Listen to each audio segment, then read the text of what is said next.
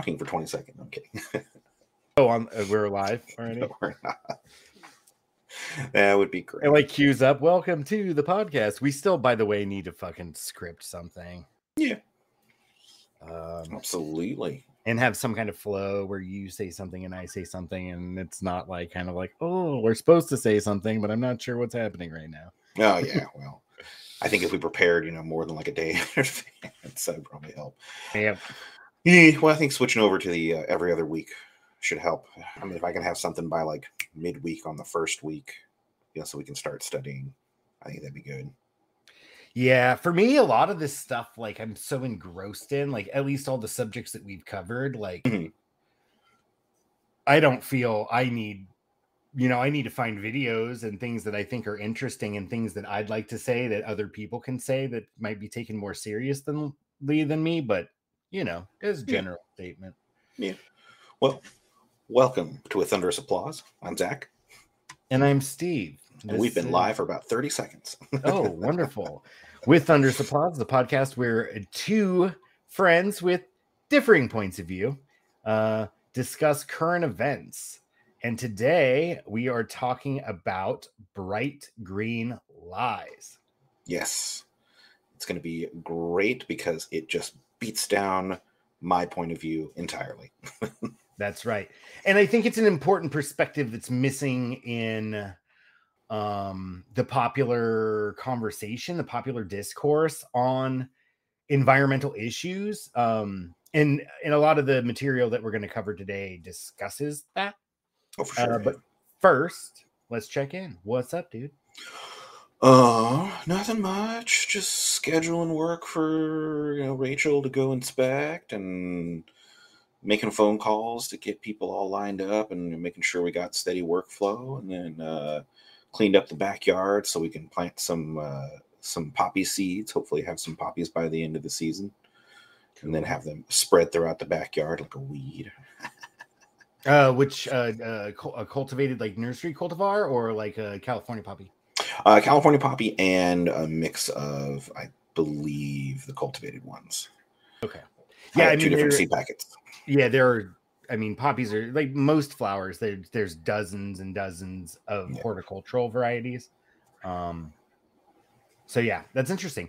Um, I hope that works out for you. I I also like to keep poppies. The annual grasses always wind up poking through, Mhm. um, and you have to go through. But it really does have a good weed suppressing uh, effect. That's what I'm Um, aiming for. Yeah, yeah. Mhm. Uh, Because during the winter, I've got the um, the oxalis or wood sorrel Yeah, um, that grows up and blocks out a lot of stuff. Like it spreads up and it spreads fast. Uh, and so I've got a whole lot of that going on, and I figured I just need something during the summer when it's drier, because the, uh, the the oxalis dies off like late April usually. It's just not you know built for the heat, and so right. I gotta have something to take over once it dies off that isn't uh, nettle. Yeah. Um, that's cool, man. That's cool. I'm glad you're doing that on your little postage stamp in the right. Like it's Yeah. Oh, it's- yard, right? It's, it's probably like thirty by thirty, I think. Okay. Yeah, it's it, it's not tiny, but yeah, and then uh, it's big enough to hang out and drink some beers in. Yeah, yeah, and then like there's some there's some holdovers. We got some uh some sage that uh just Mm. kept on going from last year. We got uh strawberries and then Oh, awesome. uh, artichokes, artichokes that are, are hung out. Yeah.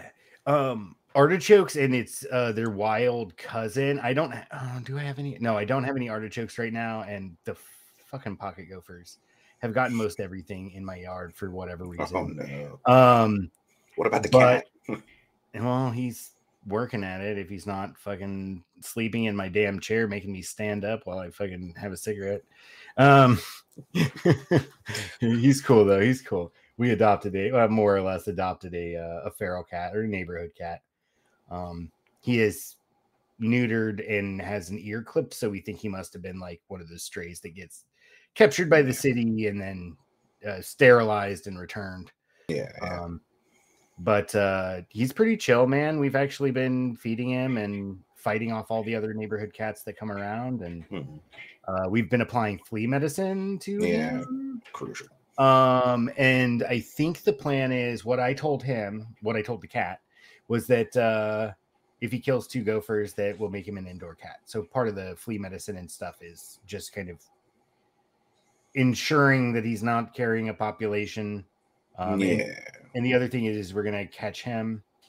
Um, and he's cool. We can pick him up and pet him and stuff. He's really chill.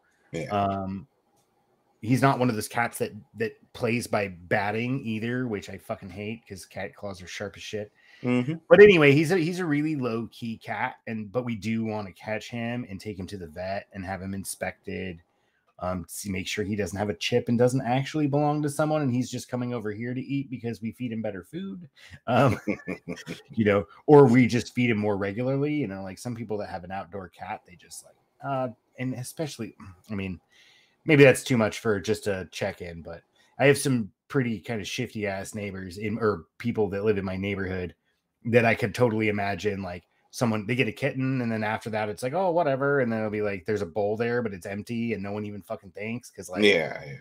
they have six cats and they have 30 fucking chickens that breed and they're just like well they're my pets I can't keep them in a yard. I was like, well, my fucking chickens are in the yard. My chickens aren't coming over there and ripping up your fucking garden, bro. Yeah. yeah. Hey, if they come in your yard, they're your chickens. They come in my yard, I shoot them, and then the fucking guy a couple lots over was yelling at me for shooting at his fucking chickens. I was like, keep your fucking chickens on your side. Yeah. What does he Like they're chickens, you can't. I was like, my chickens have a yard and they never leave. Do you know why? Because I 'em. provide them the needs that they have. I per- I meet their needs, and then they have no desire. I mean, Yeah. they get out occasionally and they fucking hunt for bugs and shit, but it's not it's not a problem. And the other thing is, is that even if they do get out, and I'm like, ah, fuck, the chicken ripped something up. At least I can go to the box and be like, oh, I'm gonna make an omelet. you know, his chickens give me fucking nothing. In Yeah. fact, all of their eggs are fertilized and hatch into chicks that mostly get picked off by hawks and cats and shit. Yeah. Like, The they don't even care. They're just feral, feral fucking chickens, man. Yeah. At that point, jeez. I'd rather have feral. And I don't like feral cats either, No. or dogs actually, because then they pack up and then they fucking kill shit. Yeah. Well, animals do what animals do, but I just don't want his animals doing it in on my side of the fence. And if they come over here, I use my pellet gun and Mm, try to remove them, which is trying to make some maybe food. not a good way to lead like a serious conversation about how like I'm an environmentalist and got- I, got- think you gotta call the flock. environmentalism has gone the wrong direction. I'm like, I murdered that motherfucker. You're calling the herd, man. Calling the herd. hey man, livestock is livestock. That's And very true. Even if it's pretty wild. Yeah, yeah, exactly. Um, you know, if if somebody's uh you know, dog came over and started like you know, dog came over and killed a fucking sheep, you wouldn't think twice to shoot the dog. Like, No, no. like, I want fuck chickens you. so they can eat my fucking insects. I got way too damn many insects. Yeah. You got a Oh. small space. I don't think they'd appreciate you getting a chicken. Nah, they didn't even like me getting like vining plants that went over the fence. So I highly Yeah. doubt they'd, uh, you know, take to chickens making noise. I remember you telling me but- that. Yeah. So uh my uh tech uh guru, what do we have lined up for this evening's show? Well, we've got a trailer for the Bright Green Lies, and then a couple of clips, an interview with uh, Max, last name to be inserted. Wilbert. Uh, Wilbert. There we go. Uh, and then I got a video from a channel called Neily Makes, where it's kind of like how it's made, but it's just some dude who's not famous uh, and has probably Is he no- Curiosity Stream or still on YouTube? No, still on YouTube. I don't have a subscription to Curiosity Stream. Oh, I've been think been thinking about it. Seems like it's a pretty good deal. I've heard a lot of like larger YouTube creators like that do those kinds of educational channels. Yeah. Actually, like they still keep their YouTube, but like because the ad revenues are so shit, like right. they're like, hey, we want to actually make this a profession. We need another thing. And Curiosity Stream is like a platform made for people like that. Yeah, and then the content they want. Yeah. a lot of the ones that I watch, they also um, they, they have another one called Nebula, and so you do Curiosity Oh, yeah. Stream, you get Nebula. Yeah, yeah. I think about it more and more. That's what I, I meant. I think I yeah. meant Nebula, I think. Yeah, especially especially as Netflix is like jacking up the price more and more for the same not so great content. We've been writing down all the things we watch and being like, do we really need to pay for this crap anymore? Probably not. That's where we're at, and it's like how many? Okay, we're watching. Uh, we got HBO Max, and like, of course, HBO's got a bunch of cool shit. But like, out of all of it, like, what are we doing? We're watching Game of Thrones again. yeah. Like, if it's not Game of Thrones, you know what we're watching? A rerun or a fucking episode of Rick and Morty for like the eighth or tenth time, right? Like, no, and that's a great point. Is like most recently we've been watching Bob's Burgers mm-hmm. uh, from season one to season ten again. I'm downloading season uh, 11 and 12 as I can get them. And then uh, we're doing uh, on, on, Netflix, we end up watching like The Witcher or Rachel will watch Bridgerton. And I was like, wait, there's sex in this show. I got to watch this too. so, you know, we end up watching things that we've already watched. And it's just like, this isn't really all that great. Dude, dude, I mean, I know this is totally off topic, but it's it. I think it's an interesting thing, so let's fucking roll with it. Um, do you think that's just decision fatigue? Because we're just bombarded Going by so much content. We're like, like, I don't know what any of this is, but I know that I like Game of Thrones. So let's oh, absolutely. Oh yeah, okay. yeah, yeah. I mean, yeah. it's it's very much like you know when you step into the grocery store and you're like, I want peanut butter. You mm-hmm. know, I've been having the same type of peanut butter for years. Maybe I should try something different. Holy shit, there's 50 different types of peanut butter. I'm gonna get the Adams. All right, we're good. Yeah, the grocery store brand. Yeah, chunky depending on your preference. exactly. Totally it is all the same, bro. Yeah, it, pretty much. Yeah. Uh, and actually, I think some of those. I get the stuff with oil on the top. You know, it's got like. Oh, the natural. Yeah, yeah. You know, we did natural for a long time, and there's something about the emulsification. Like, most of it's just a, the constant fucking stirring, especially yeah. when you start a new jar and the bottom's all super dry. Like, I fucking hate that. Now, if you get a good mix on a jar, mm-hmm. and like it, it is the natural peanut butter. Like mm-hmm. I'm totally down for that. But we wind up just getting this store brand that's probably made by Jiffy or some other big peanut butter manufacturer, right. and then they just get paid to slap a grocery store label on it. I will say that when it comes to the uh, jam, it does make a difference because uh, I oh. purchased quote jam, and it was very much a jelly, you know, where it's like big chunks of like you know just packed in, and it doesn't spread well and all that stuff. Oh, I hate it. Mm. You know? No, and if you're gonna spring, that's where I spring, right? Yeah. Like I, I spring on good preserves, you know. Absolutely. Um, now I know. Yeah, exactly. Big Can't go with the select store brand or whatever the hell it's called from um sometimes they sell like a more premium jam under a store brand but i it you don't go for like smuckers or any of that garbage yeah yeah um yeah, I eat that Knott's Berry Farm stuff yeah and that's just a personal opinion it is not the opinion of this show no i'm just kidding None of this is Smuckers fucking sucks, dude. Give me, give me some fucking, give me some fucking money, Knott's Berry Farm. Uh, uh, then right, we also man. got a, yeah, yeah, and then we also got uh, just an electric versus gas breakdown. I found a short video. Hmm. It's just done by a channel called Verify. I didn't look into them. I don't know if they're all that, you know, great or honest or whatever, but you know, it's it was just like a quick like minute breakdown of like, oh yeah, here is what we could find about uh, uh, uh, costs of you know extracting oil and building a car versus the cost of extracting oil and building or sorry extracting lithium and building an electric car and then over the lifetime you know which one uses more carbon. That was it so we'll see. Uh but yeah we can go ahead and uh, get started. So let's go to our first one we're in the midst of uh, a sixth major extinction of life on this planet. Paper or plastic is really not the question at this point. It's life versus a bare rock. High voltage, keep out authorized personnel. What's going on back here? This movement that was so honorable and so impassioned has turned into something completely different. It's all become how do we continue to fuel this destruction? There is a push for a 100% renewable world. What they don't talk about are the unseen harms caused by these technologies. You may not directly be seeing any smoke come out of any smokestacks, but that doesn't mean it's not happening. Companies are involved in these activities to make money. They're not trying to displace or change other things.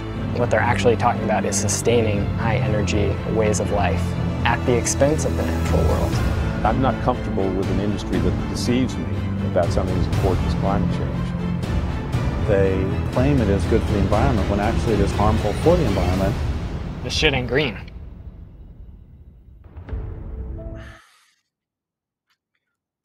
This shit ain't green. I love that. This shit ain't green. I actually have the book. Um, I participated in a fundraiser. What? You done with that? Yeah, yeah. I Okay. spacebar on accident. Oops. Um, yeah, man. I actually have a copy of the book. I haven't read the whole thing. I started reading. Um, started reading it. Uh, the thing is, is that I kind of want to read it to my kids Okay. and having them in a position where, like, you know, our kids have kind of like, you can't just say, "Hey, it's time to sit down and read." Like they have to kind of be in a state Yeah. um, to sit still and like hear it um, and integrate the concepts or whatever and really kind of tackle it. But like it's it's well written. Um, it, they don't use complicated jargon. Um, Okay. very skilled writers. Um, and uh, Max and Lierre, uh, which was the woman with the gray hair and the hat, um, and Derrick Jensen are the co-authors on that. Yeah. And uh, I got it as a as a oh I guess kind of like a silent auction gift uh, at a fundraiser they were doing. Oh, okay. I have So a signed copy. And I've actually met Max. I did a direct action training that he held um, um, up in uh, Pacific Northwest. Yeah, some of the stuff in the next uh, video he talks about more direct action.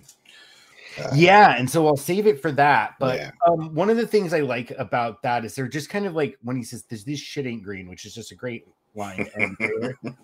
And, and, a lot of the images they show of like a logging truck and like all these things, it's like, you know, like environmentalism used to be about like preserving the natural world. Yeah. and the the creatures that inhabit it and finding a way to make human like us meeting our basic needs much less impactful less extractive and Yeah. more facilitative maybe is the right word where we help uh we use our brains and our hands and our ability to think in long you know long uh, time periods forward and we use that to manage landscapes in a productive way that benefits us and benefits other organisms and benefits the system as a whole including the abiotic elements like nutrient cycling and hydrology right and and instead we have a system that just like pulls everything out and is destroying it i think Lierre in that clip or in that trailer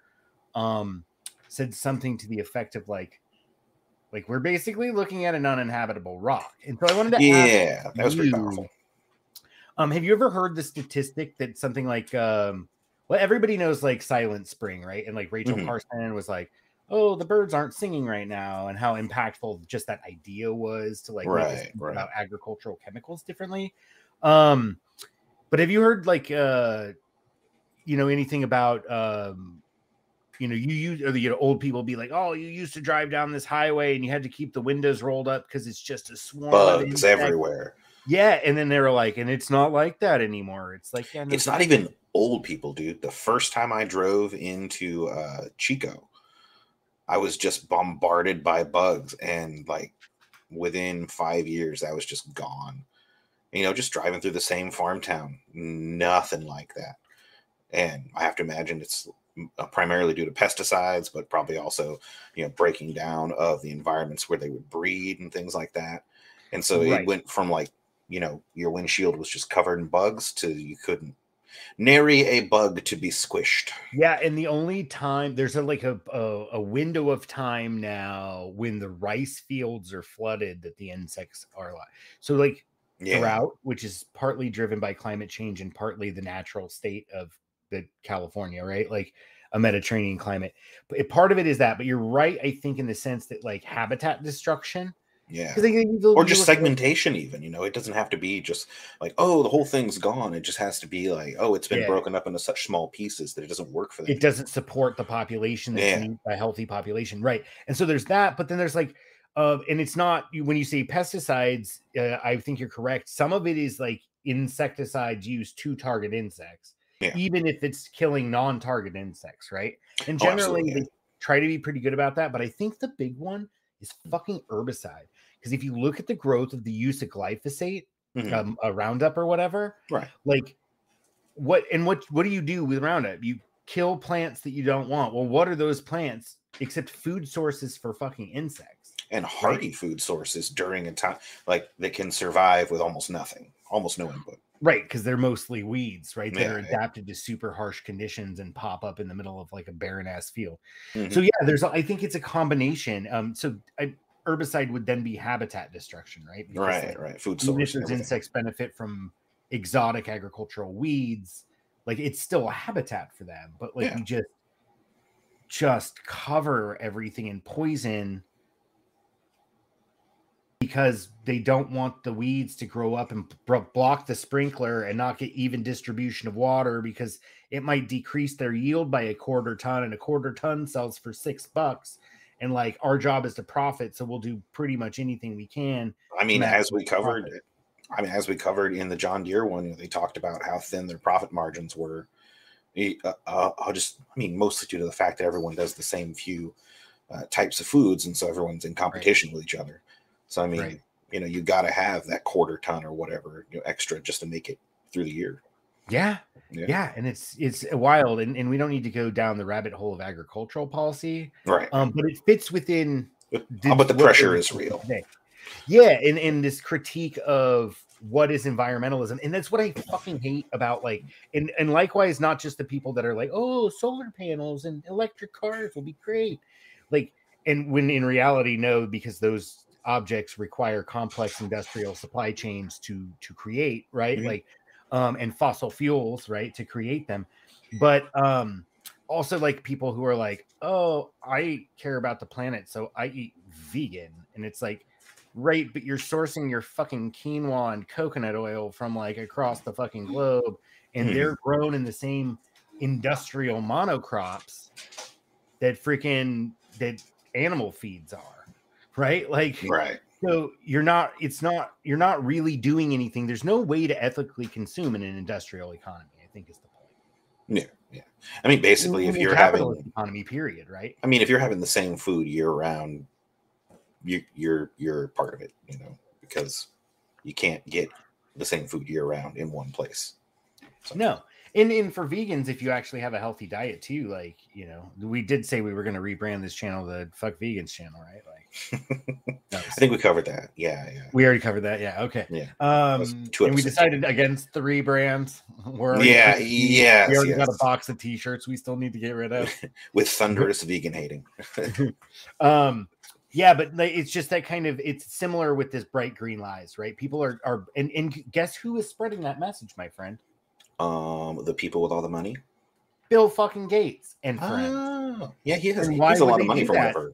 Oh because if you're a fucking capitalist there's no place as i said before there's no place for capital to go except back into land Mhm, and so mhm. they're buying out farmers and they're growing fucking soya and they need a market for Mm. their soya because their their bottom line like their their objective is to accumulate profit right. not to provide food for a community, right? Um, and vegans just don't get it that like they're being programmed essentially. I mean, there's a lot that are animal ethics and this, that, and the other thing. And Lierre herself um, was a vegan for a very long time and then wrote a very kind of controversial book called The Vegetarian Myth, where she goes through her journey of being like an animal rights activist and a vegan and how like basically she was having all these like medical issues and like went to the doctor and the doctor said you probably got two years left unless you start eating meat because your body is eating itself Yeah. and so she wound up starting to eat meat and then like kind of had this whole kind of like existential like ideological crisis like who am i i don't even i'm, I'm eating with a plastic spoon because i don't want it, uh, my my silverware to touch meat and like kind of all these puritanical things and then realized it was all bullshit so that gets incorporated into the bright green lies Yeah. is that like this whole idea that like we should eat lower on the food chain, but like also like we need to exist within our ecosystem. So if you live in the tropics where like you get rain all the time and you grow food year round and you can have these like perennial cropping systems that provide your needed starches and uh you know sugars and all this other stuff in your proteins um then by all means eat an entirely plant-based diet. You live in a dry climate like us. Do you know what was here before fucking agriculture, which requires like intense amounts of industrial infrastructure and water, Tubers, lots of tubers. grass.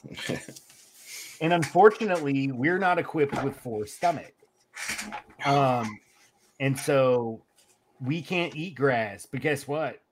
We can eat things that eat grass. hmm Pretty well. And so that's that's our place in in this ecosystem. Yeah. We should it should all just be cattle range and uh in riparian areas where the, the groundwater's higher, uh oak trees or other nut producing trees. We can grow walnuts and almonds and stuff um, in with the oaks just to give us some variety and a hedge against you know a bad crop year for the acorns. You don't want to not miss all of it, right?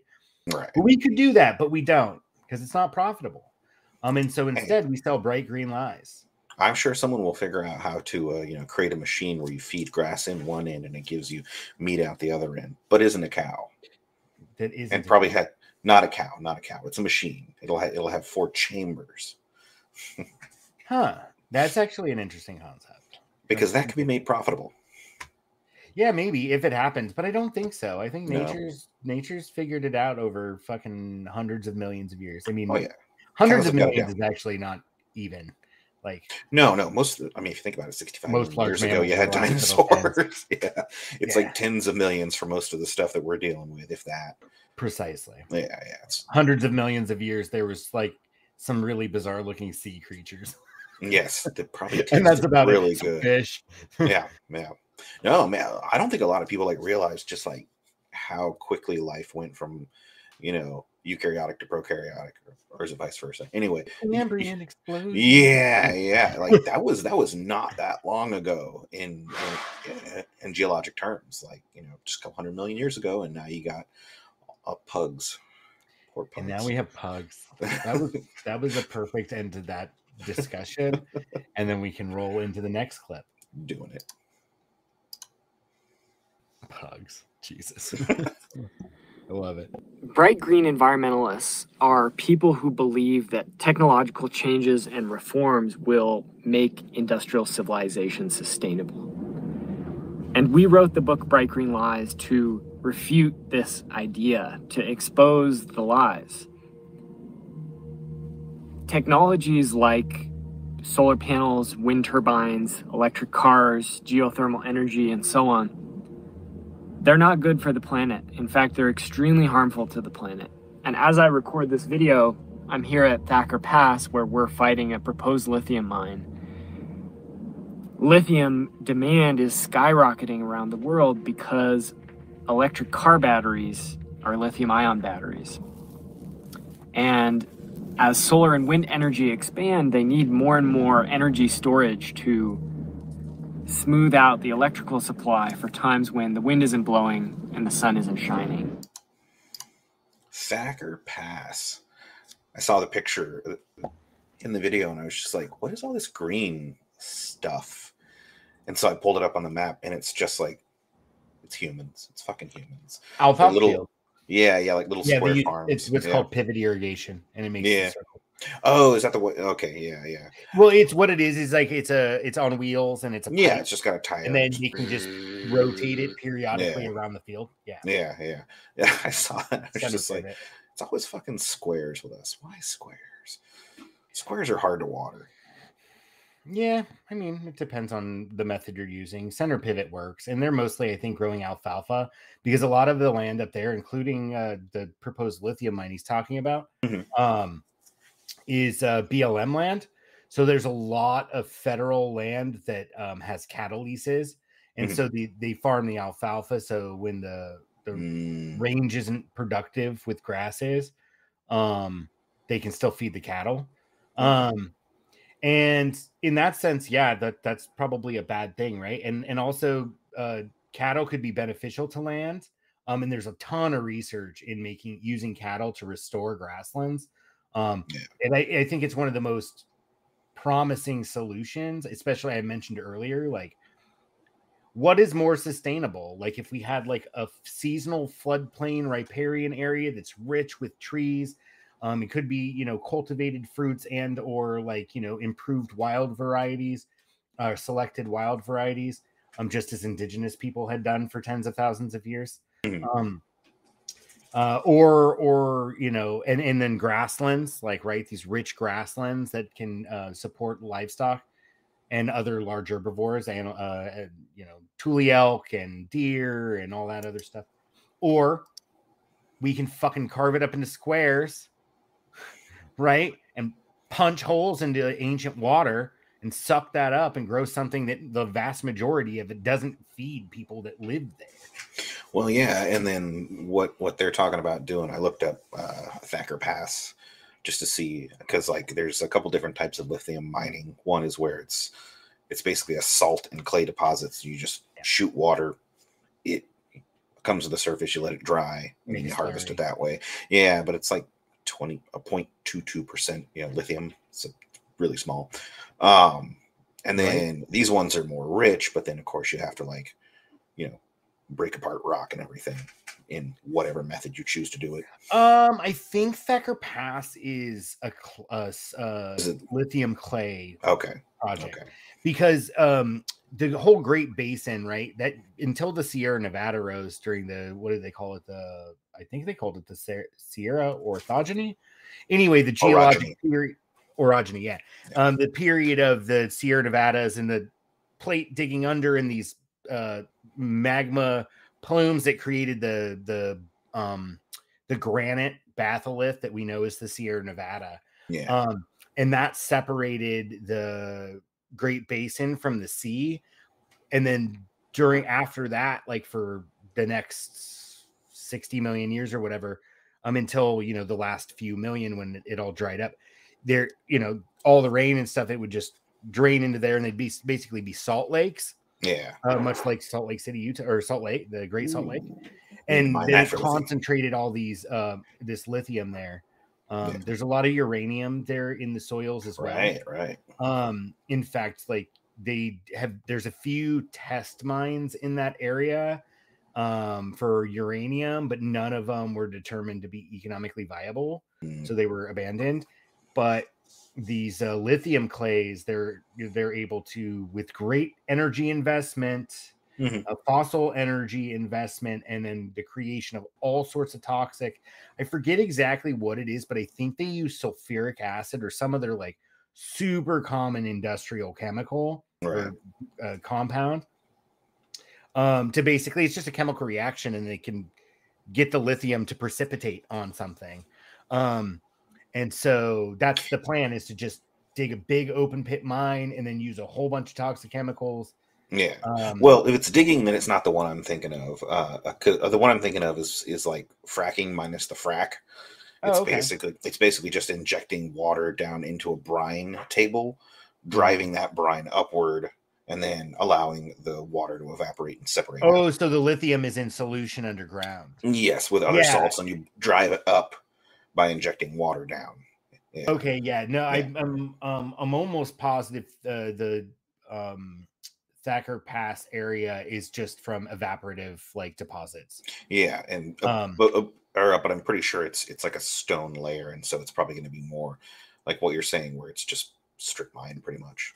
No, yeah, no, it'll be an open pit mine because Yeah, the company that's building it, which is a Canadian company, Yeah. um, has one in South America somewhere. I want to say Argentina, but it might be Peru. I don't remember. But anyway, they have a um, um, yeah, they have a mine there, and it's an open pit mine. Yeah, I saw uh, uh, uh, the name of the company is like you know the Lithium Company of Americas or something like that. Yeah, Lithium Americas. Yep. Yeah, yeah, it's like Yeah, and it's a Canadian company with mines in the U or potentially in the US yeah. and uh, Latin America. I think they um, have some in North Carolina too. Mm, maybe. Okay, I didn't know that. Um, at either e- either way, like I I was supposed I wasn't supposed to go, but I really really desperately wanted to go to Thacker Pass. Uh, Mhm. they were doing an occupation. I'm not sure if the occupation is ongoing. Um, it's just BLM land, so they're basically camping, but their plan is to stay there. Right. Um, and it's remarkable. And I saw, and I saw how many people went to Standing Rock, right? And that that's a whole nother thing. Like that was a kind of indigenous solidarity that hasn't been seen right. probably since the ghost dance, um, is kind of the way I conceive of it, which is, you know, uh, a cross-cultural indigenous movement um where all the various traditions and and tribal tribal peoples came together kind of as like American Indians like we're we're different but we're all kind of in this class together and and so DAPL was a lot like that. Um but like you saw everybody flocking out there to be part of this like awesome thing. And you know a lot of people did put some stuff on the line. I know people that got you know attacked by uh, private security forces which are usually off duty like sheriff's deputies Mhm. and shit. Um and you know corporate goons or whatever. But at the same time you have this like lithium mine and then uh, they're like gotta come. We gotta occupy. We gotta stop this destruction and so let's move to the next clip and then i'll talk a little bit more are we doing the environmental movement next 10 years Yes, that's okay yes, yeah let's to fine. that and then i'll finish my thought on that Sounds good. What happened there? you started it over Oh no! skip ahead right there There it is. it's okay doing a good job buddy I meant to hit start and I accidentally hit back. It's I so think over the next 10 years, we're going to see the environmental movement split, even more so than it has already. I think the grassroots movement, indigenous peoples, many folks who truly prioritize the land, the health of the land, are going to be moving in a completely different direction than the mainstream climate movement, which will align itself with business interests, with corporations, with mainstream political parties to produce as much green energy as possible, so called green energy. And in so doing, will consign much of the natural world to destruction. Many of these last wild places, like here at Thacker Pass, like at the Yellow Pine Solar Project in Nevada, like on the traditional Sami herding grounds in Scandinavia that are threatened by wind turbine development, like the, the deep ocean areas where rare earth mining is proposed to supply the minerals for this green energy transition. I think the split in the environmental movement is going to grow wider. The gap is growing, going to grow deeper, and it will become more and more clear that there's the environmental movement, and then there's the energy production movement. There's the people who love the land and seek to defend our kin, these other species and beings who we reside here with the mountains, the rivers, the air, the forests. And then there are the people who will sacrifice those to produce more energy, to power their cars, their gadgets, their screens. I think that we're likely to see an increasingly chaotic world as global warming accelerates, extreme weather intensifies, more and more refugees crowd the world. Much of this is inevitable. Much of this is already in motion. There's momentum behind it, and no matter what we can do now, much of this is coming. But what I hope to see over the next 10 years is the resurgence of a truly powerful grassroots movement that rises up against the fossil fuel industry, that rises up against the mining industry, the renewable energy industry, the dam building industry, the logging industry. I hope to see the growth of a grassroots food relo- relocalization movement that treats this like the war that it is and moves on an, with an urgency, with a wartime footing to transform the way that we provide for ourselves as a society, as a world. I hope to see resistance movements that become increasingly effective, increasingly strategic and militant in pushing back by any means that are effective to stop the destruction of the planet, recognizing that this is a life and death struggle, that this is a time when we must stand with the living planet. Our lives depend on this, the lives of future generations depend on this. And so it's incredibly important that we act now to make that happen over the next 10 years. That we build the structures, the organizing units, the, the, the groups, the institutions, that we build power towards the future that we want to envision. I've heard it said that strategy is using what you have to get what you need in order to create the world that you want. So we need to be incredibly strategic at this time. Yeah, I want the knife that woman has. Yeah, no, that's actually cleaver pretty with common serrated among um uh, pastoral peoples. I think of the Central Asian steppe. I think is probably where they're. There's a guy on uh YouTube who's in. I want to say like Kazakhstan or Tajikistan, or it might even be Mongolia. And like all he does is go out there and like go out into a river and like catch a fish and then like cook up.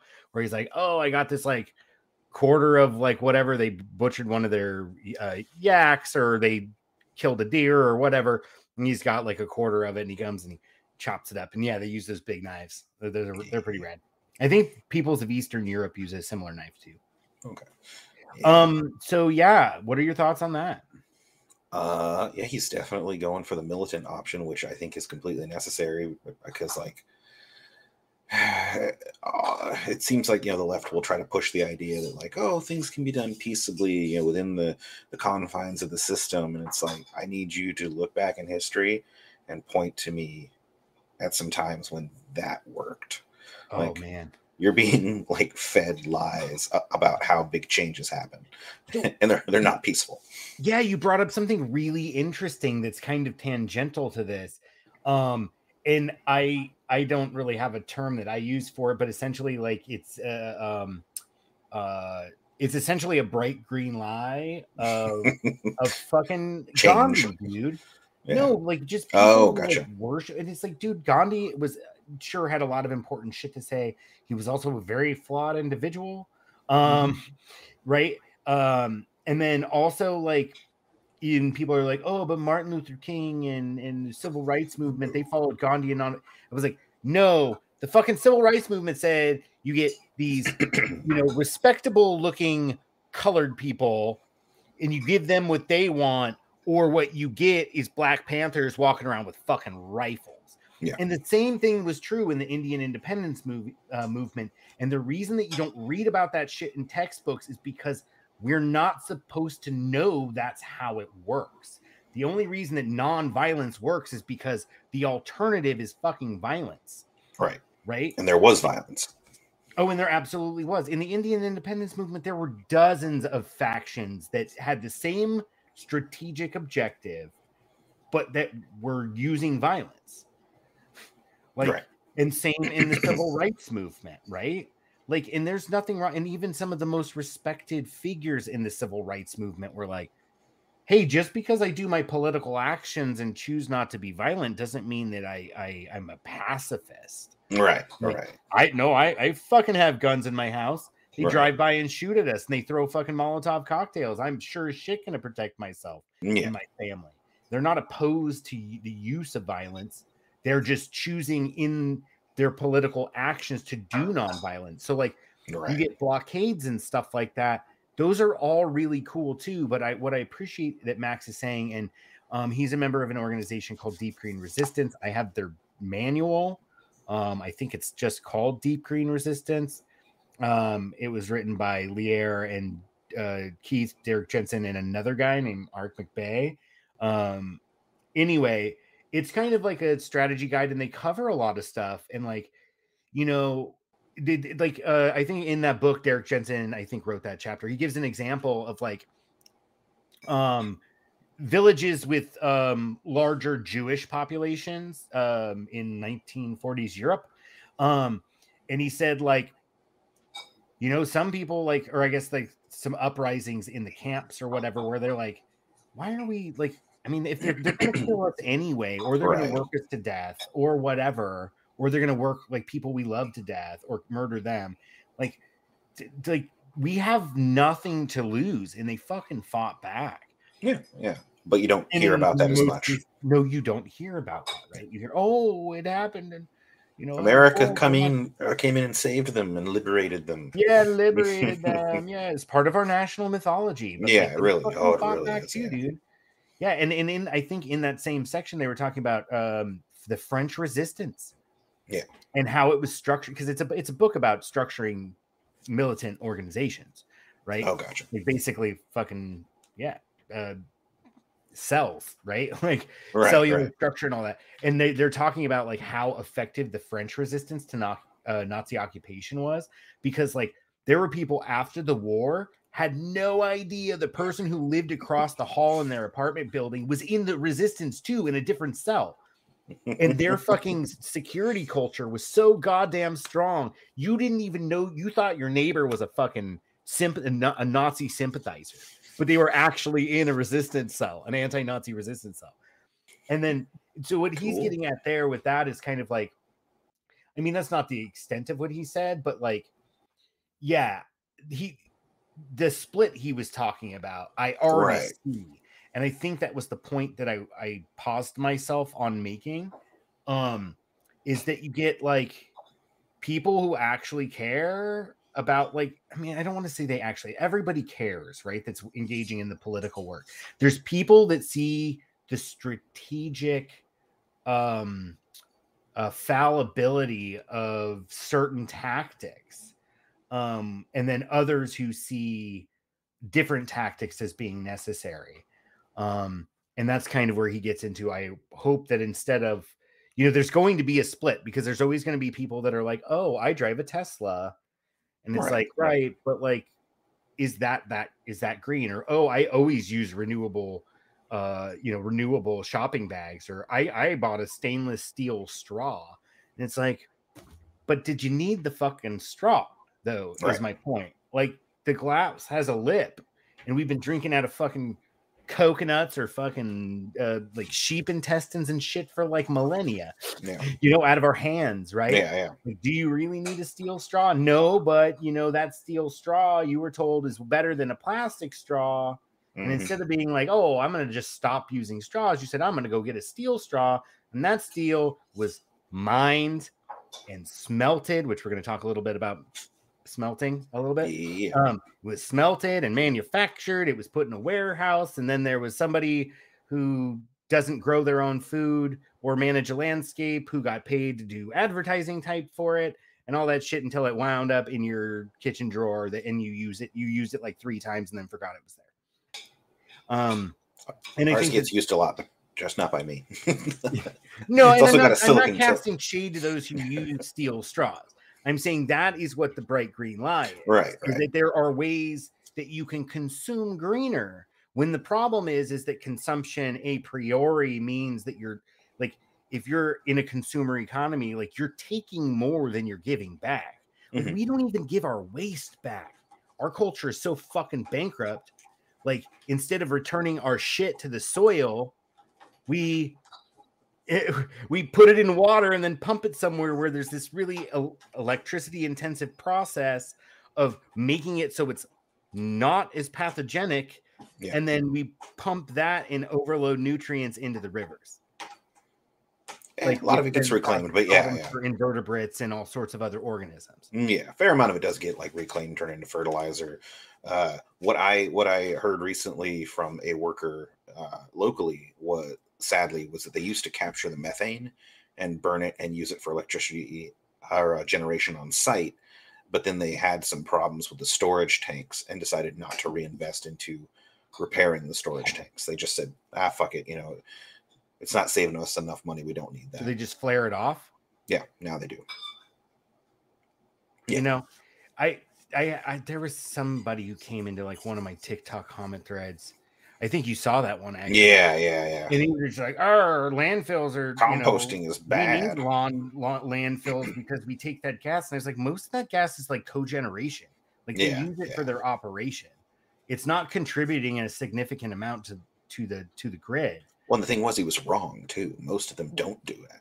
well Like- right i mean the one here in butte county Yeah. does Yeah, they, they capture capture their gas and they have a um a generator on site that they use to i forget i think it's powering like crushing machines and other things like that. Right, right. um like for like the recycling side of the house. Yeah, um but at any rate like right but that those that yard waste and food scraps instead of being food for detritivores and microorganisms uh like fungi and bacteria and microarthropods and all those critters that need that stuff yeah. and then eat that stuff and then other things come and eat them and then other things eat them and supporting mm-hmm. a web of life you're putting it into a condition where it creates greenhouse gas methane and yeah, on just all purpose kinds of because yeah. then you can use them should burn No. it for something. Yeah, no, it doesn't make any It- sense. makes no Like- sense. But like the bright green lies thing is big, man. I think I might have told the story on a previous one. Did I tell the story about the pipeline protest with the solar panel cards? Or did I just kind of say I was going to talk about it? Uh, I think you might have just said you were going to talk about it. Yeah. So I went. I was uh, stationed in Delaware around the time of the Keystone XL pipeline protests in DC. And if you didn't know, Delaware is pretty close to Washington DC. Um, and so uh, I participated not only in the sit-in where I was an arrestee on the third day or fourth day, um, but I also went to all of the follow-up protests, and there were like two or three of them. And at one of them, they distributed all these cards, like these little kind of like poster cards. And on one side, it had like a picture of a coal mine, and on the other side, it had a picture of a solar panel.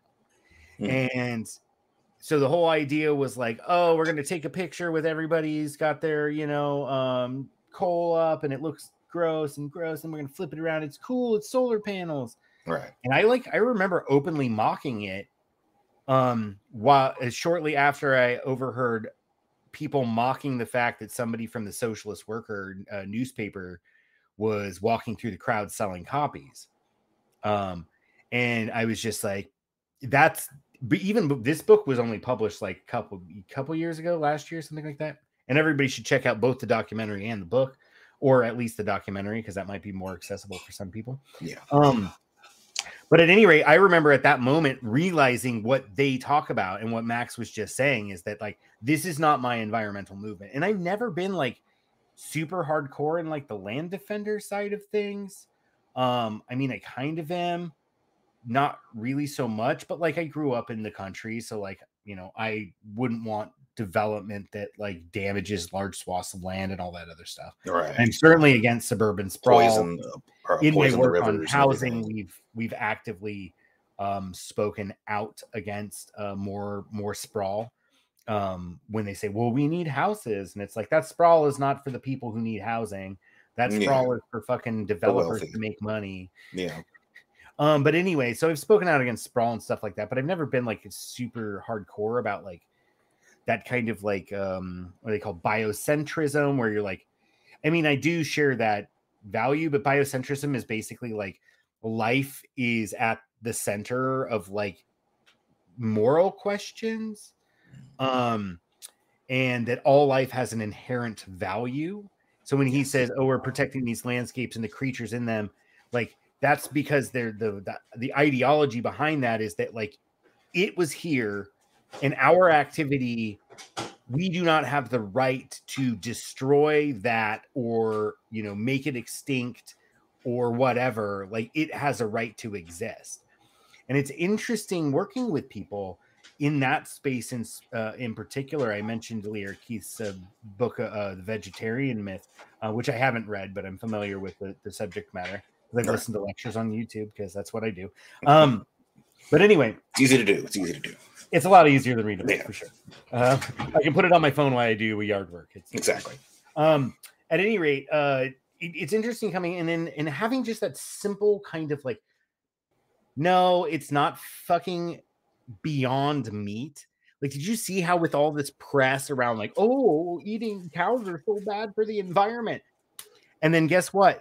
The press for like how bad cows were dropped off after the IPO of fucking Beyond Beef. It was Mm. literally just manufactured hype for a fucking company to sell a product. Hmm. And of course, all the trickle down, right? Because the soya, then the John Deere tractors and the fertilizer and pesticide companies, and all Yeah, that, yeah. right? Like Monsanto. it was just hype for a new way to sell something that they have they have complete control over.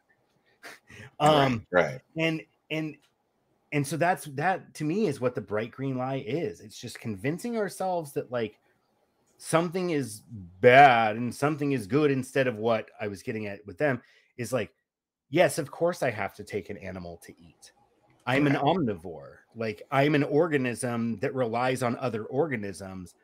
And this whole idea that like animals are somehow superior um to to vegetables is within our own consciousness like a way of um controlling life instead of accepting Do you mean to say like that the the value of the life of an animal is more important? yeah that idea that like oh i don't eat animals because animals are more valuable is Gotcha. you imposing your superiority over um over the natural world it's just part of the domination complex right You're So, gotcha. like, I don't know, a fucking uh, a, a, a wood lice like a roly poly. I'm not sure if that's more intelligent or less intelligent than a slime mold. We know slime molds can solve fucking puzzles. Yeah. Right. And so, like, how do we define intelligence? By the by virtue of defining intelligence, we are asserting our dominance on the natural world rather than having a more ecological uh, perspective that is like we are organisms, we have metabolic needs. How we meet those metabolic needs is the most important question. And currently, we meet those metabolic needs through industrial extraction that's destroying those ecosystems, Mhm. right? And so the idea is that we need to stop extracting for our metabolic needs. And there's no there's no green energy solution. There's no everybody goes vegan is not a fucking solution because like I said earlier, it doesn't work everywhere. Like we have to be organisms in the environment we live in and meet our metabolic needs within our environment in the ways that work in that environment. part of what didn't get covered in either one of the clips, but was in the Bright Green Lies video, was just the turning of everything on the planet into commodities and just really garbage when you think about it. Like in that case, in the video, they show like, you know, some cute little, you know, chibi toy that either some kid's going to play with for like a few hours and then forget about, or it'll go up on someone's shelf as a collectible, but like it's forever just garbage, pretty much, you know. I have a baby Yoda Funko Pop. I'm guilty as fuck. Ah, I mean, I mean, I know that I have a uh, a uh, a, a teleporter gun from Rick and Morty. Oh, that's right. That was a Yeah. bachelor party gift, though. yeah, Ooh, we're not going to go into the details about the no, no, Um, let's just say. I, I thought that was good. clever. That was all Yeah. me, by the way. That was my idea. Yeah, Uh, it was a good idea. um. Anyway, uh, yeah. So no, absolutely, one hundred percent correct. Like, Like so much of it is just wasted on like tchotchkes and stuff like that. We waste so well, much energy um, on just making. Like, it's not even art. It's just shit. You know, like it's not original. It's not unique. It's none of that. It's like mass manufactured garbage that we're extracting from the earth in order to make. And to me, that's more offensive than like someone you know making a car that they use to get transported around or something like that, or you know building a new house or for whatever reason. You know, it's just collectible garbage. You know, you kind of i don't know, while you were talking, I was uh, kind of brought something up for me. Um, one thing that drives me nuts about like, especially like the American left, how they're like, oh, it's capitalism's problem. It's absolutely fucking capitalism's problem. The accumulation, uh, need to accumulate, et cetera, so forth. But it's not just that because we have had the Soviet Union and we have had other kind of different ways of structuring society that were still incredibly destructive. It's actually the industrial mode of production that's the problem, not the software, but the infrastructure, right? Like it's the fucking hardware of the system. It's not the political, it's not the social system. It's it's actually the means you use to um as uh Vandana Shiva is a, a pretty famous um or well-known uh environmental organizer activist um a lot of work on like um seed genetics and um, seed saving she's Indi- uh, indian um and uh if you couldn't tell from the name vandana shiva. Um but anyway um she said something in one of her books called earth democracy where she kind of offers the alternative Mhm. um kind of. Um but uh that i really kind of have taken as my definition when people say oh bad capitalism it's not just capitalism. It is a system that um its fundamental drive is to turn living ecosystems into dead commodities Mhm. and that's exactly what you're saying when you're like it's just trash it's all trash Yeah. we don't our bodies don't create trash our piss and shit gets cycled by other organisms and gets returned to the system Yeah. and the problem is is that we've developed a mode where it's very linear right we pull it out of the ground we turn it into a commodity and then to the landfill it goes Yeah. right? oh if we Or the ocean methane out of trash it- pile. yeah or a huge trash pile or whatever Mhm. and like but that's essentially the drive of the system is to just produce turn living ecosystems into dead commodities Yeah. and that's the problem and that's why i do permaculture work and that's why i talk about regenerative agriculture and all of these solutions and and what i said just a moment ago about living being an organism in your ecosystem and meeting your metabolic needs in a way that makes sense for your ecosystem or your biome or uh, ecotone or whatever you want to call it um uh, your bioregion. Um it's it's because ultimately like we have to stop extracting and destroying living ecosystems for dead commodities and figure out how to close the loop like the recycle thing which was also a bright green lie from decades back Oh. because recycling is fucking super Yeah. energy intensive like Well, there's not only that- drive around and collect it and they don't even recycle most of it Uh, that was what I was going to say. Is like Yeah. for me, I think over the past two years, that's the that's the big lie that was destroyed was the whole you know recycling lie, like especially like after China stopped accepting our garbage. You know, they're like, no, I can't recycle a pizza box, and because it's got grease on it, and now that grease has become moldy, it's infected this entire pallet full of cardboard. The whole thing's garbage you know and it's like yeah we- and you know you could have just thrown that in a compost pile and you know some microbes would have been glad to eat up your grease Yeah, or use it to suppress some weeds for a while. Yeah. It'll eventually be consumed by microorganisms. yep It'll make them nice and happy. They'll be able to reproduce. that's, Um, that's how i keep my walkways in the backyard Yeah, i just have exactly. layers of cardboard And you're absolutely right. In cardboard, relatively speaking, I mean, there is a you know, uh, pulp paper plantations are a problem. yeah the machines that they use are a problem. In the grand scheme of things, though, paper products are pretty low on my my list of things to be pissed about, right? Like, aluminium um, cans aluminium. Um, yeah, no aluminum cans, and it's it's an interesting factoid though. Um, that I you know speak like environmentalism. Like I like beer, you like beer. Um, beer is good. Um, but my point is that this kind of um, factoid that I had never thought about until someone brought it up. There are more calories, like of energy, using Mhm. calorie as a unit of energy. There are more calories in the fucking aluminum can than in the beer.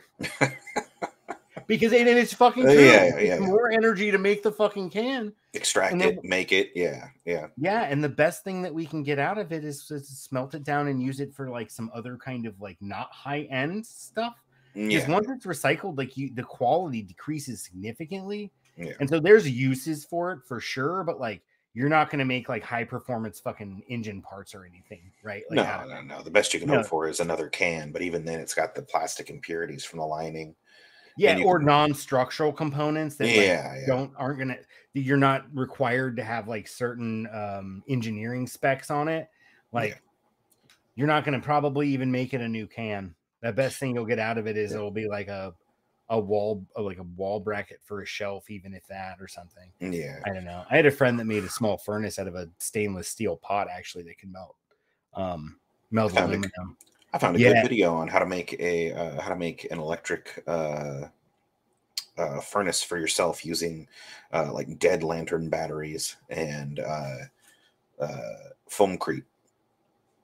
Uh, or Hmm. sorry, or sorry, aircrete. Yeah, uh, Hmm. and like since the aircrete is so easy to cut, like you can basically cut it with a wood saw, and you can get a little drill bit and drill out a circle thing, and then you just uh, get these carbon uh, tubes that are in uh, lantern batteries, and you uh, get what do you call them? Um, the adjustable uh, wrenches, and clamp them onto the uh, things, stick them inside, and you know, and you just use. Uh, he used a part from a microwave uh, to generate the electricity, and basically, like you have your little tiny furnace. You stick the or uh, two or two carbon uh, rods up together, and they generate just thousands of degrees of heat. And the uh, the aircrete is so light and so good at insulating heat that like none of it gets out. And you used a dead battery, like a, a dollar, you know, Eh, aircrete brick, and not much else. And you know, you can use it to like melt down cans and stuff like that, and you know, do whatever it is you want to do with that. Should fucking send that shit to Trash Robot. Yeah, he's he's fun. He's a fucking character. I like him a lot though. Yeah. I, I wish that like it was it wouldn't be too weird to be like, hey, I just follow you on TikTok, but I'm in the Bay Area and want to have lunch. I'll buy you a sandwich. Right? Like just I want to talk. Free to sandwich, you. man. I'm sure he wouldn't pass that up. Maybe be like, I just want to talk. I love your philosophy. Yeah. Um speaking of smelting metal, Speaking of smelting metal, let's roll the clip. roll that. The other main method of making steel is by means of the electric arc furnace, or EAF as it's known. The EAF process predominantly uses cold steel scrap, making it one of the world's largest recycling processes. EAFs make up to 150 tons of steel in a single melt in less than an hour. The furnace is filled with recycled steel scrap, the roof is then swung into place and three graphite electrodes are lowered into the furnace. A powerful electric current is passed through the furnace. An arc is created and the heat generated melts the steel scrap. Lime and fluorspar are added and usually carbon and oxygen are blown into the melt. As a result, impurities in the metal combine to form a slag. The steel is sampled and analysed, and once it reaches its correct temperature and composition, it is tapped off. At this stage, final adjustments to precise customer specifications can be made by adding alloying elements. These furnaces give very precise control over composition and are used for producing a variety of special steels, including alloy steels and stainless steels. Many bulk steels are also increasingly made by this route, and it's expected that EAF output will account for half the world's steel production within a few years. Small steel producing plants operating with EAFs closely linked to casting and rolling facilities are often referred to as mini mills. These can produce relatively low volumes of specialist products. Mini mills are often situated very close to where these products are most in demand. So something I like about that one is the very end there. Uh, the the the version he was showing uh, is is mainly used for recycling of uh, steel products. Uh, Mm. But at the very end, he pointed out that uh, it doesn't need to be massive. Um, there are benefits from scale, of course, but it can it can be done in the area where the product is needed, and so it, it's you're able to you know situate it where people live instead of you know having to put it out somewhere in the middle of nowhere and all that. And uh and so you can kind of situate you know the actual uh, furnace and the factory to make the things and housing and uh, since it's electric you can put your electric generation all in the same area and uh, kind of like at least make it so it's a little bit less you know moving or uh, moving of everything around.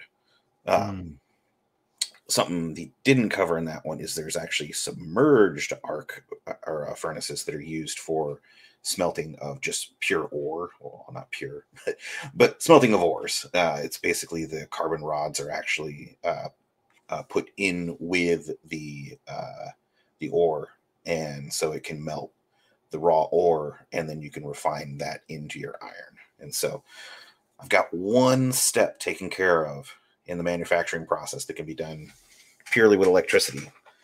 Not mining. That's one step. Not mining. That's one step though. Right. And so that was kind of the purpose of the clip is that like here is this industrial process that, that can use electricity, even if we could generate the electricity, right, at Yeah. scale enough. Right. Right.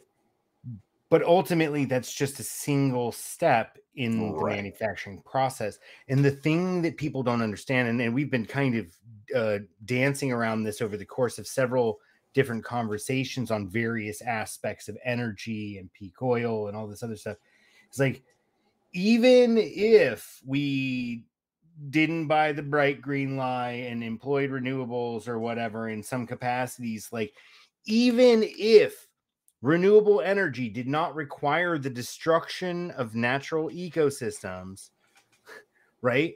And and renewable energy or whatever green energy wasn't being used to facilitate industrial extraction.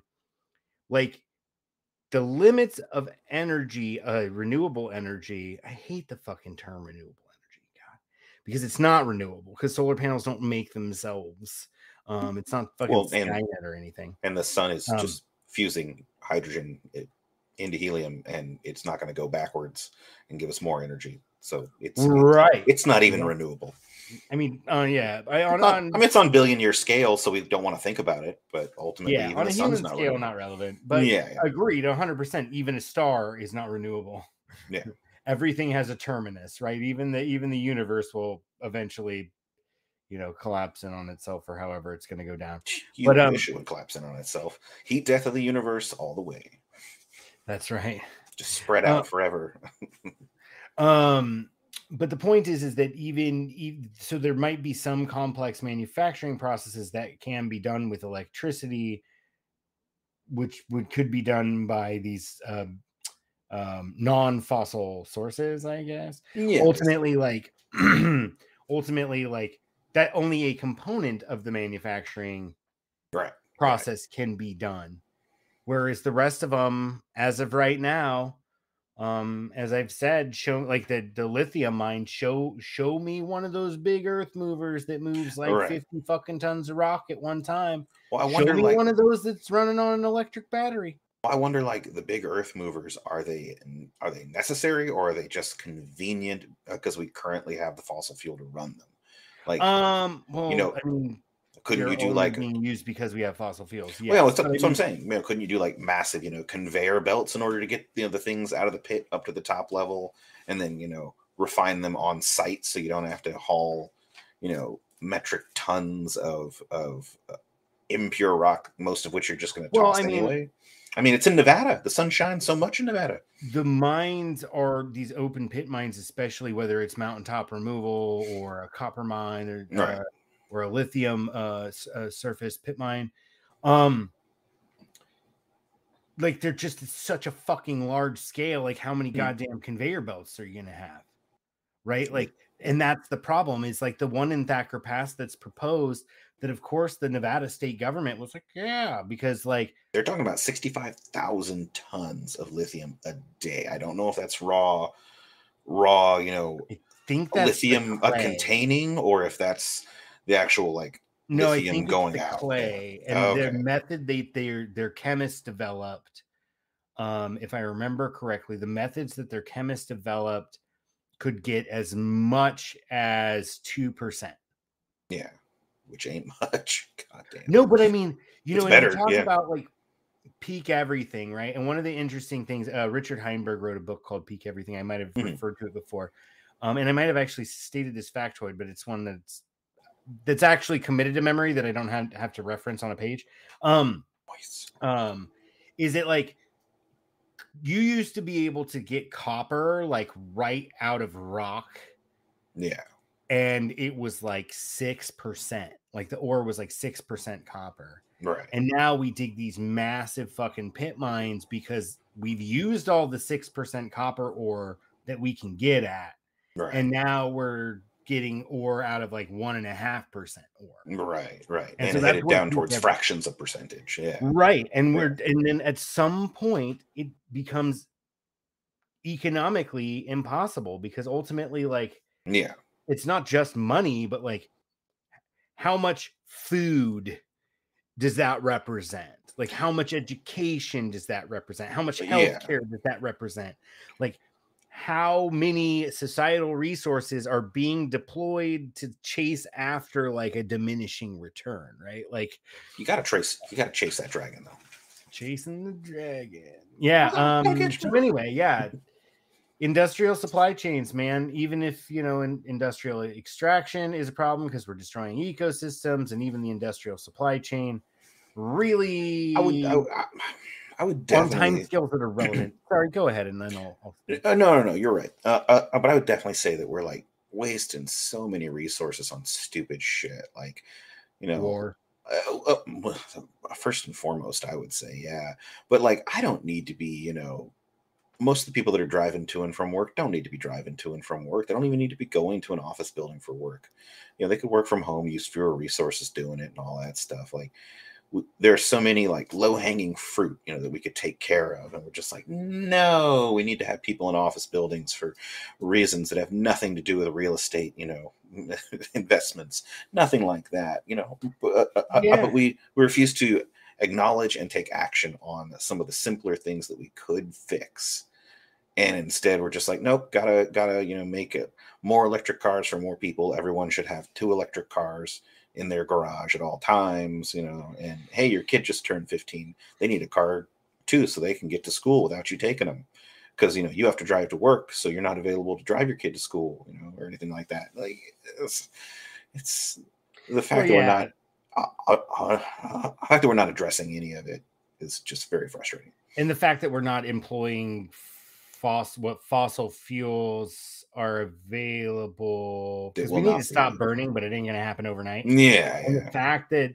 the fact that we're not using what we're extracting to like rapidly transition our built environments away from needing to use massive Mhm. amounts of electricity yeah uh, um, or energy period is just it's just shows how we're on a fucking we're on a speeding bullet train towards like a brick wall or whatever. Well, that's yeah, and that's what gets me is like, what is the ultimate plan? You know, like, okay, so the people that are extracting the fossil fuels and stuff, their whole goal is to keep you addicted to energy, electricity, whatever form it happens to be in.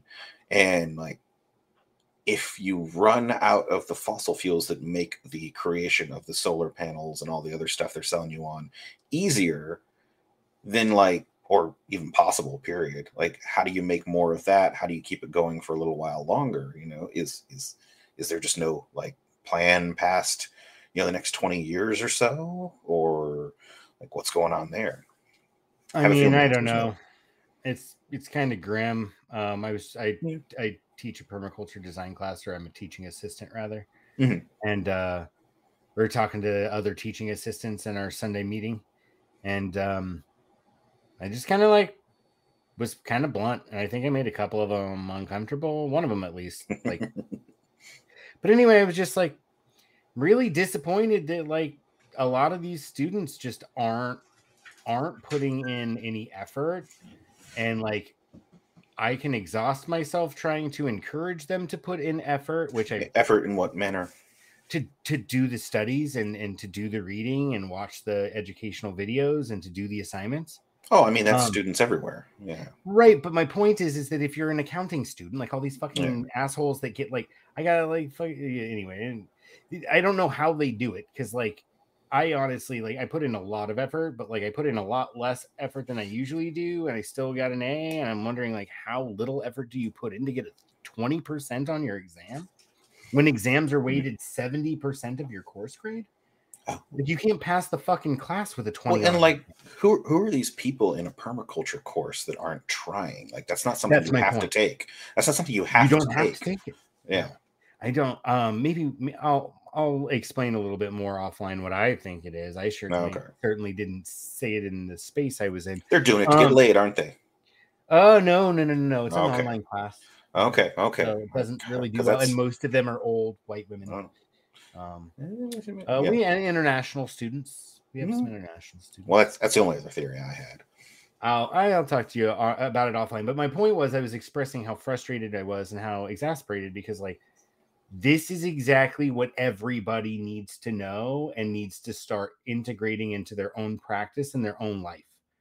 And yet, um, they're not. They just. I mean, people have lives. I get it, but like, in my mind, there's nothing more important than like learning how not like, oh, I recycle and oh, I compost. And Mhm. you know, even with like I have backyard chickens and people are like, oh, I got backyard chickens. Like, oh, it's sustainable. And it's like, no.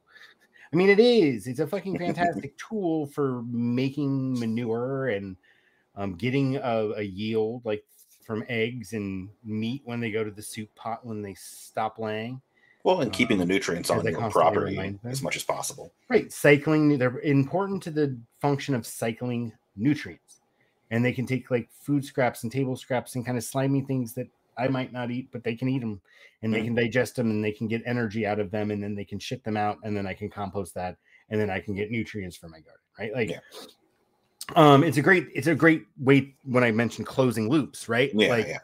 figuring out how to do fantastic, but you get these like people that get these like boutique chicken houses and they get all these rare varieties that like don't really do much, but they're pretty to look at. I got a Polish chicken. He's got the big old comb and he lays eggs that are like meh. Yeah, you know, and I'm totally okay with people who want to keep show animals. Like, I Yeah. do think that like the skill of breeding and like Mhm. selection is like absolutely fundamental to human society. Right. um and uh at least at this point right like indigenous peoples didn't really select so they did select plants for sure. I'm not actually sure how much they selected animals um uh, I, I doubt they had much interaction with selecting and let you know except for indigenous peoples that domesticated animals like uh, uh peoples in south america that domesticated guinea pigs shit like that. Um but my point being is that like uh uh, understanding animal genetics and being able to breed and select is a really important skill. So I don't harp on those people, but my point is, is that like we shouldn't be doing this for some like bragging rights. Like, oh, look how sustainable I am, and you see Mhm. that shit all the time with these fake fucking uh uh greenies or whatever you want to call them, the bright green lie people.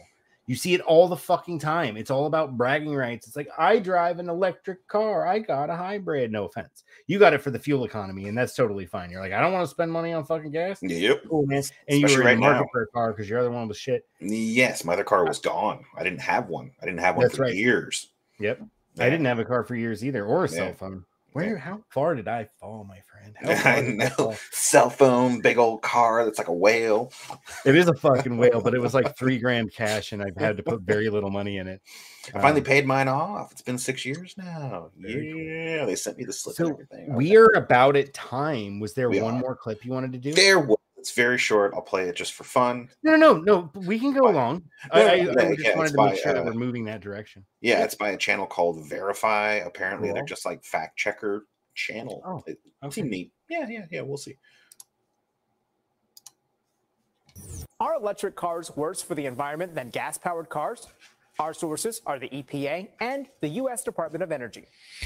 There's obviously a lot of variety between vehicles. So, to help standardize things a bit, we're going to compare a Tesla Model 3, which was 2019's best selling electric vehicle in the U.S., with 2019's best selling gas powered vehicle, the Ford F 150, which gets about 27 miles per gallon. The Oak Ridge National Laboratory compared the two and found a gas powered vehicle like the F 150 emits 410 grams of carbon dioxide per mile. Meanwhile, the Model 3 emits zero grams. But if you consider the emissions in generating the electricity to charge the car, it's 110 grams of CO2 per mile.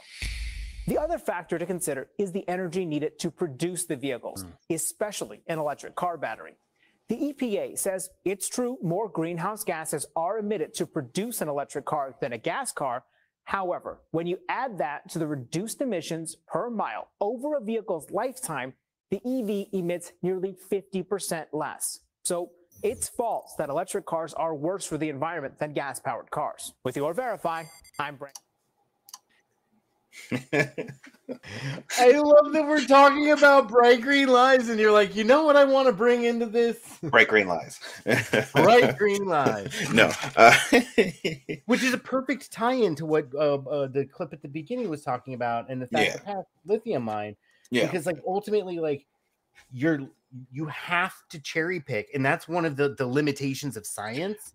whereas like other ways of knowing and producing knowledge Yeah. might excel and why we need to at least accept that those are valid ways of of examining the world and analyzing it is because like you have to cherry pick you're just talking about a CO2 emission Yeah. like you're not what is the environmental destruction how about both The steel, the uh, carbon, uh, carbon fiber, the freaking fucking everything copper yeah, mines, lithium, steel mines, cobalt, nickel. Yeah, yeah. plastic It skips over so much of it. Yeah. i mean fasteners like Well, and I I love that it was like a Ford. F one fifty. well it is the most popular but Yeah. I mean, Oh, you well, drive i mean around here it's farm country bro and so Mm, like around every here, damn man. dealership every day yeah right where you live too Yeah. every damn dealership you drive by there's like 60 fucking f-150s parked out front I, I was and talking like about how two or three other cars I, w- I was talking with Rachel how trucks aren't even trucks anymore. Like, you know, they got the extended cab and the bed is like four feet long. You can't even fit a couch in that son of a bitch. Like, what the hell's the point of a truck if you can't put a couch in the back of it and transport it around? well admittedly i was looking at the the ford has a new hybrid or electric i think it's hybrid Yeah, the Ford Lightning, Ford F one fifty Lightning. They have they have an all. oh it's a 150 no i'm Yeah, yeah. speaking of completely different model than the one Oh, okay, gotcha. Yeah. yeah not not a not a, a mod sub model or whatever you'd want to Uh, call it no, Um, no, I I did look into truck hybrids as well, and most of them get like the same gas mileage. I'm just like, how the fuck do you pull that off? funny that he's like, oh, and they get only 27 to the gallon. I was like, damn, bro. Yours is like 22, I think. if that highway, like not climbing mountains, maybe. In the city, It's a whale. It's a whale. In the city, it's closer to 17. Oh my god, yeah, yeah. And But I don't the, drive a lot. That's the thing. Is In like fact, I only drive like twice a week. Yeah, but it's still it's so sad to see like how little progress has been made in the last 40 or 50 years on cars. Like it, it's actually backsliding, it seems, you know? Don't Like know, dude, like the Model A got fucking like 32 miles to the gallon. yeah, yeah. My my my I think it was like a 2007 Honda T-Monkey. Accord got like 30. No, no, no. It was no, it was much much older than that. It was it it, it was 2000. Uh that that thing got 32 miles per gallon. And mind you, it's just a little passenger car, but like how how is it that you know we've barely made any progress? You know, like if you look at the Accord today, it's probably like 35 or something like that. Well, because the diminishing returns, right? It's just like computer in chips, right? demand. You had that law where storage would double. and Yeah, yeah. and Blah, blah, blah, and then all of a sudden you're like, ooh, we have to like actually like do research into new materials because we kind of reached the limit of what we can get out of this. 30 Right? City. That's why they're doing like what is that little manufactured nano carbon wafers and shit like that. I don't know. Yeah, yeah. Well, Uh, and they're also talking about different materials, totally different conversation. But I just looked it up 30 miles per gallon city on the new Accord, two miles per gallon worse. Yeah, but you know what? It's loaded. It's, it's got bigger and it's prettier and it's got a it's got a Bluetooth and Yeah, it's got the leather Yeah. seats. No, but seriously though, um, the bald eagle seats. they're not counting all of the and when they say CO2 emissions. I don't, I, you know what, I can't say they're not counting because I haven't looked at their study. But One of the links that we have. Go ahead. One of the links that we have is to in the a- description. yes in the description is a uh, is research that was done by a european ngo um, that is pretty well respected uh, for not you know like taking money or anything like that and doing like good research they showed very similar uh, numbers you know um, like a tenfold a reduction in the amount of resources period used for an electric car versus a gas car over the life of the car and so like it's definitely real, but at the same time, do you need two cars in your garage for everyone? Probably not. No, and that's why I'm a much bigger fan. Uh, I mentioned last week, um, or the week before, rather, last time we did this.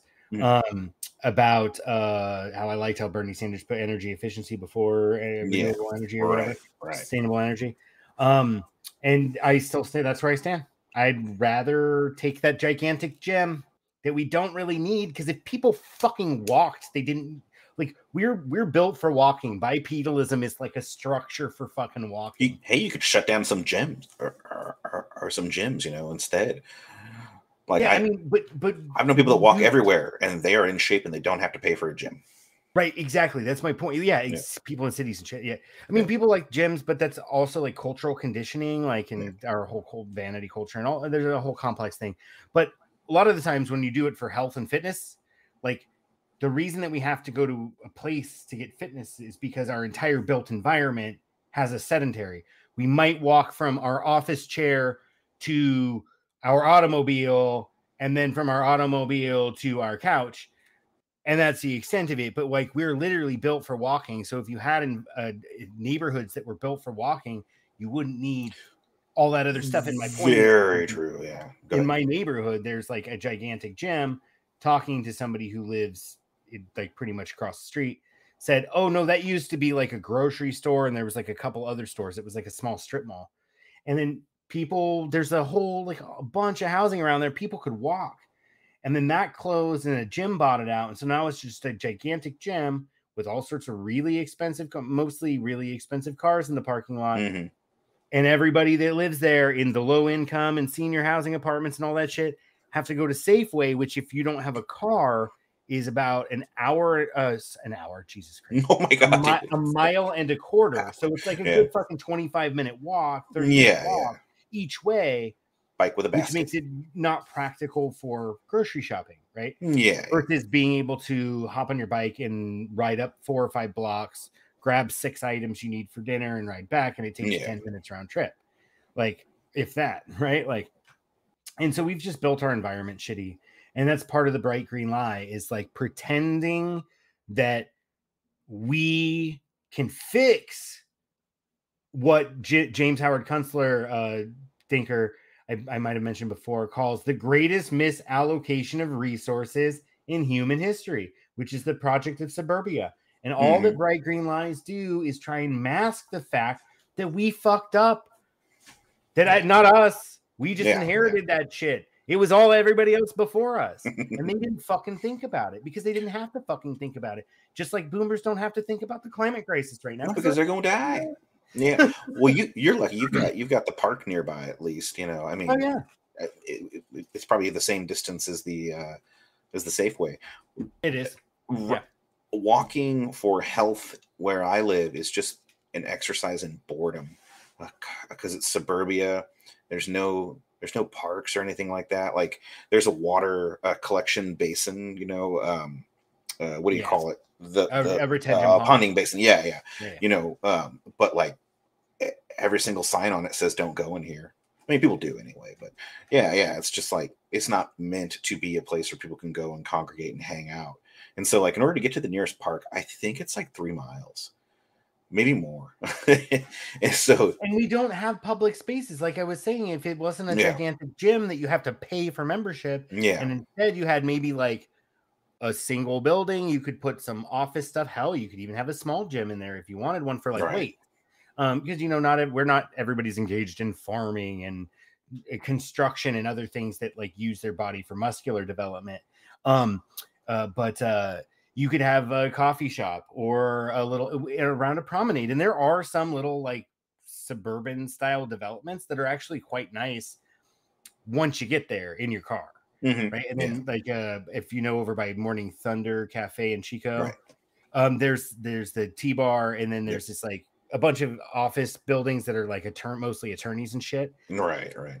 Fucking beautiful, man. There's benches, there's all these pergolas and stuff. There's all these like old ass vines that have been there for 30 years, so they're all old and mature, and they've kind of like come through and tried to fix like Oh, the nice. wood underneath without cutting all the vines off Nice. and um as it rots away. And it's just it's just such a pleasant place to just sit. and Bidwell and, like- Park's right across the street. And there's a park across the street. Yeah. Oh yeah, gigantic park right across the street. Plus there's like an elementary school with a playground right across the other street. Yeah, And you have all of that if you lived in that neighborhood, you have access to those those spaces.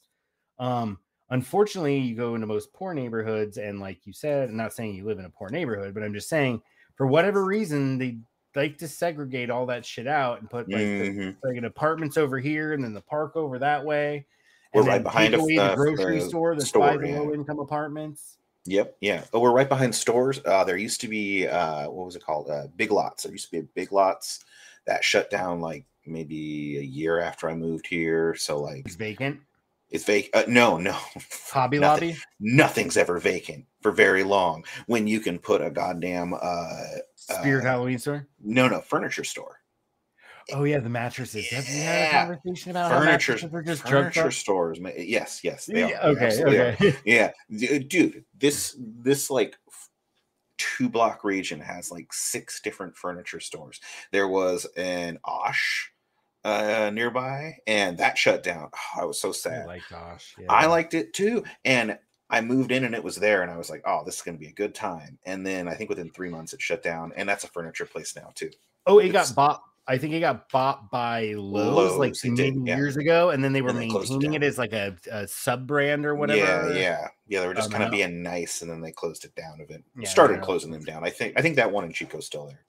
No, Oh, it's no, no. O- Osh, they Oh, closed the brand. No. Oh, god damn it. Yeah, no, they and, and somebody like some proprietor or whatever that had cash turned it Yeah. into uh, whatever franchised uh, Ace Hardware. Oh, hey, at least which is awkward because like you go to a place like uh, uh, Collier's Hardware downtown, Yeah. and they are also a franchisee of like True Mhm. Value or Ace or something. I, I believe it's Ace. Yeah. but very nice. That's the way all of our stores. Yeah, yeah. Same when I went into like a paint store in San Francisco in the Mission one time, um, and I'm just like, I need hardware, and I go and it's like, it's like everything's on shelves, and the person that works there is like, oh, you need this number of screw, you need this, blah blah blah. Boom. He goes to a little box on a shelf and he pulls out a drawer and he digs in there, grabs a bag, looks in it. Okay, here's what you want. So rad takes a. Yeah. They just pack it, vert, use use of vertical space, all that oh yeah, stuff. that, that place is so tall. Yeah.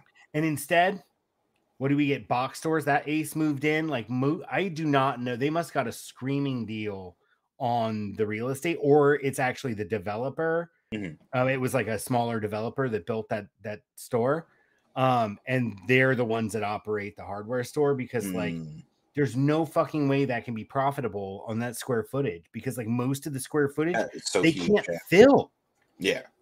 and they don't have a need to fill it. They and that should have just in the city. Just we talked about eminent domain. Take that shit and Yeah. at minimum, even if it's going to continue to be like retail, divide that shit up, Chop it up, redevelop it to where you get more diversity in there. Make a nice little promenade.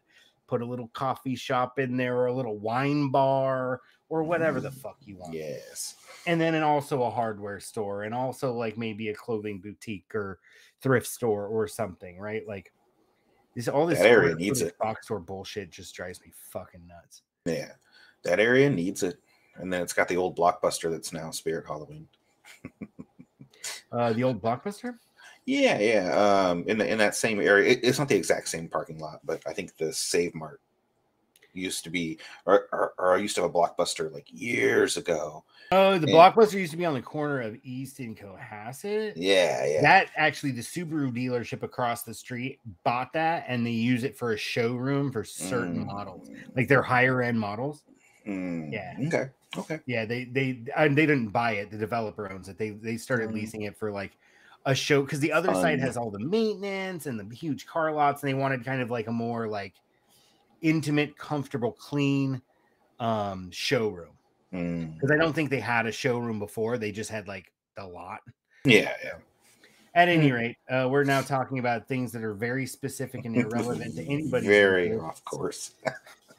but this has been with Thunder's Applause podcast, and today we covered Bright Green Lies, and it's again like every uh, week, it is not uh, the entire picture. We just kind of scratch the surface on this stuff.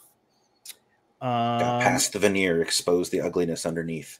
It's up to you to do further research.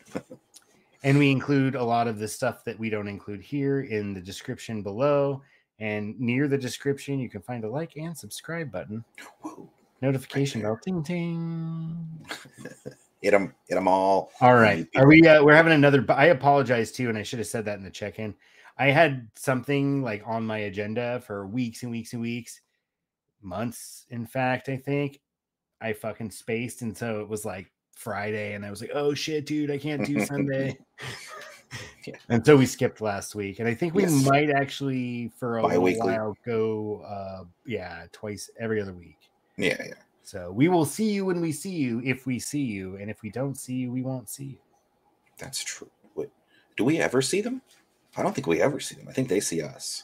No, eventually, maybe like if people actually watch the shit, there will be like a live stream chat on the side, and Whoa. people can talk shit to us, and we'll be like, "No, fuck you." What, what, what was the line from uh, Jay and Silent Bob Strike Back? No. You are the one who are the ball. Yes, that's more relevant than the one I was getting at. okay. Oh, you're doing the click commander? no, no, no. Oh, you ever okay. asshole licked by a fat man in an overcoat? Oh, yeah, yeah, yeah. Ball sleep with Batman. Classic, classic. All right, buddy. We'll catch you later. Keep it classy. All right. Peace out, my friend. Later. Bye. And we're off.